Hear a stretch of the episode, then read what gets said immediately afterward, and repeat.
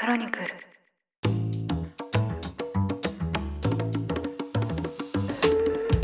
おはようございます。2023年12月22日金曜日。ニュースコネクト。あなたと経済をつなぐ5分間パーソナリティの竹村由紀子です。この番組では1日1つ5分間で世界のメガトレンドがわかるニュースを解説していきます。朝の支度や散歩通勤家事の時間などにお聞きいただけると嬉しいです。さて先日クロニクルの忘年会があったんですが野村さん野上さんを含めみんな口々にあっという間の1年だったと話していました。私もあと1週間で1年が終わるなんてほんと信じられなくてやろうと思ったけどできなかったことが本当にいっぱいあってもっと計画的に生産性の高い日々を送れたらよかったのにと不甲斐ない気持ちでいっぱいです。正直なところ気分が乗らないなーとか言ってダラダラしちゃったり現実逃避をしてゴロゴロしていた時間とかも結構あったと思います。ただよくよく考えるとポッドキャスト番組だけでも今年160本以上作りましたしドキュメンタリーや報道番組の制作 CM のナレーションイベントの司会や審査員などもやらせていただいたのでもう十分頑張ったというふうに言えるかもしれません。いやーでもですね野村さんは私の何倍もたくさん番組を作っていますし私ももっともっと頑張らないといけないなーなんて思っています。皆さんダラダラしないコツがあったらぜひ教えてください。さて、話題は変わりまして、今日はこちらのニュースをお伝えします。先月29日にアメリカ軍の輸送機オスプレイが鹿児島県屋久島沖に墜落した事故を受け、第10管区海上保安本部はアメリカ軍に対し事故原因の究明に向けた捜査への協力を要請しました。この事故では海上保安庁などが回収した機体の一部がすでにアメリカ側に引き渡されているほか、海中にある機体の主要部分についても、アメリカ軍が23日から引き上げ作業を始めるものとみられています。今回の事故の捜査に関しては、日米地位協定に基づいたアメリカ側の同意が必要ですが、過去には同意が得られなかったケースもあり、再発防止に向け日本政府がどのような対応を取るのか、今後の行方が注目されます。今回の事故については、墜落前に機体が空中で上下逆さまにひっくり返り、爆発、炎上したという目撃証言などもあり、国民からは、オスプレイは本当に安全なのかという不安の声が上がっています。アメリカ軍によりますと、機体そのものに問題があった可能性があるということで、全世界に配備されている400機を超えるオスプレイは、前期が飛行停止という異例の措置が取られています。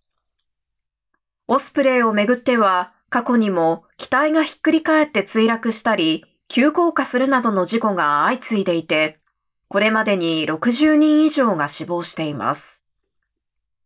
ではここでなぜオスプレイが他の米軍機よりも事故が多いのか、その理由を簡単にご紹介しようと思います。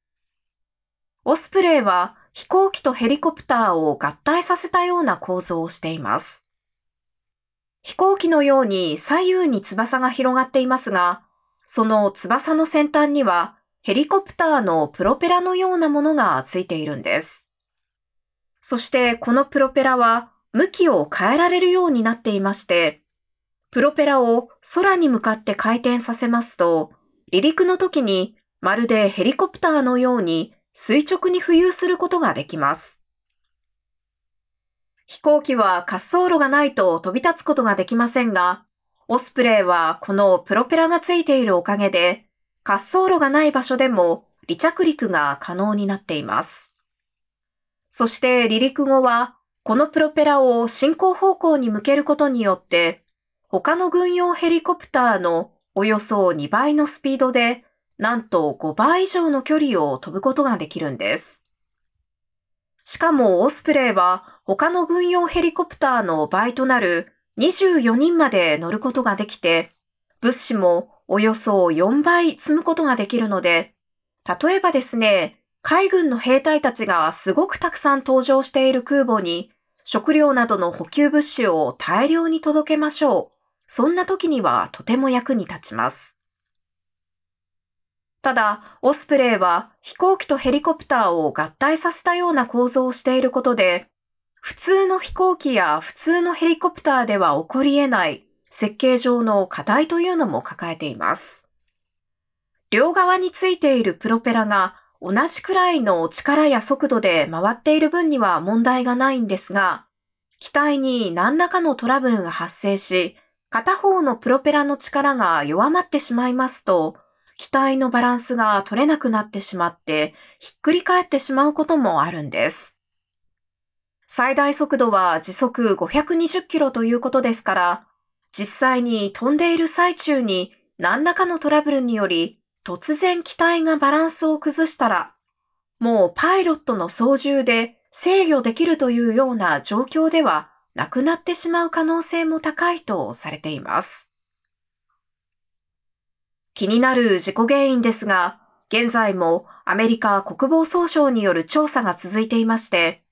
アメリカ軍の発表した機体そのものに問題があった可能性がある、このコメントが具体的にどのような不具合を指しているのかはまだ分かっていません。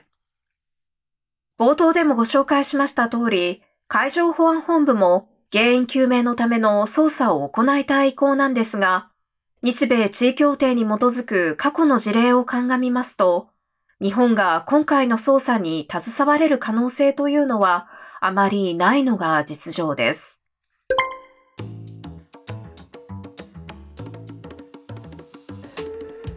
アメリカ以外で唯一オスプレイが運用されているのが日本で、現在オスプレイは東京の横田基地や沖縄県の普天間基地などに合わせて30機配備されています。そして日本政府は数年後に51機にまで増やす方針だということで、安全面での国民の不安をどう払拭するのか、今後の日本政府の対応にも注目です。ニュースコネクトお相手は竹村由紀子でした。番組への感想はカタカナでハッシュタグニュースコネクトとつけて X、旧 Twitter に投稿してください。